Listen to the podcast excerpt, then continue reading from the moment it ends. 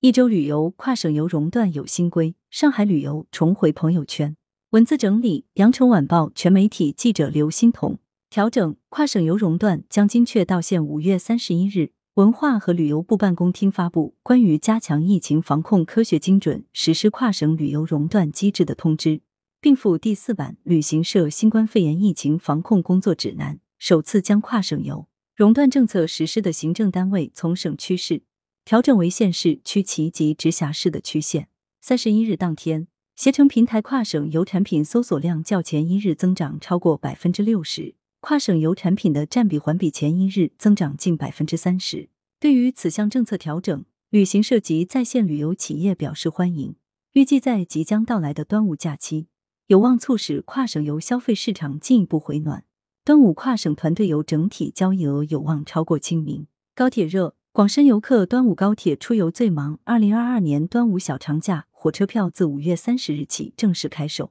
截至五月三十一日中午，端午假期首日高铁游预订环比上周同期提升逾百分之六十。广东省成为高铁游最热门的省份。数据显示，广州、深圳位居端午首日热门高铁游出发城市前两位，双双跻身热门到达城市前十。此外，在端午小长假首日高铁游订单中，跨省订单占比近四成，较五一首日提升近百分之十，反映出假日长线出行需求正在逐步释放。新规划巴蜀文化旅游走廊建设规划发布，文化和旅游部、国家发展改革委、重庆市人民政府、四川省人民政府近日共同印发巴蜀文化旅游走廊建设规划。规划提出，到二零二五年，基本建立巴蜀文化旅游走廊协同发展的体制机制。共同构建双核三代七区多县的空间格局。规划范围包括重庆市、四川省四十二个市区县，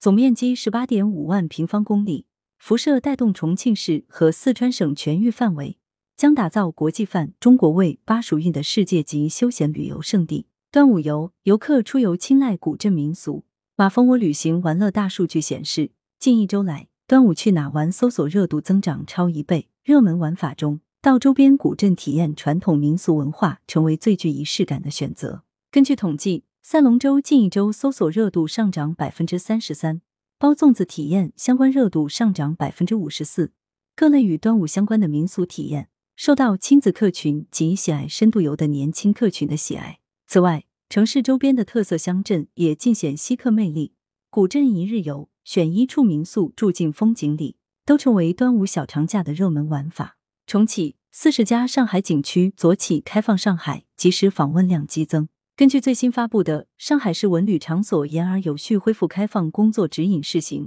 六月一日起，上海将有序开放主要旅游资源位于室外或百分之五十以上旅游项目位于室外的 A 级旅游景区，东方明珠、世纪公园、辰山植物园等约四十个景区已于第一时间宣布开门迎客。截至目前，森林公园、动植物园最受欢迎。其中，上海滨江森林公园仅五月三十一日通过携程平台预约的票量就近八千张，不少为端午出行订单。文物，埃及出土两百五十具彩绘木棺。埃及旅游和文物部五月三十日宣布，在埃及首都开罗以南的吉萨省塞加拉地区出土两百五十具距今两千五百多年的彩绘木棺和一百五十个古代铜制雕像等文物。据悉，塞加拉地区是古埃及文明核心遗址。拥有多位法老的金字塔和许多贵族的墓地，其中包括最古老的阶梯金字塔。来源：羊城晚报羊城派，责编李丽。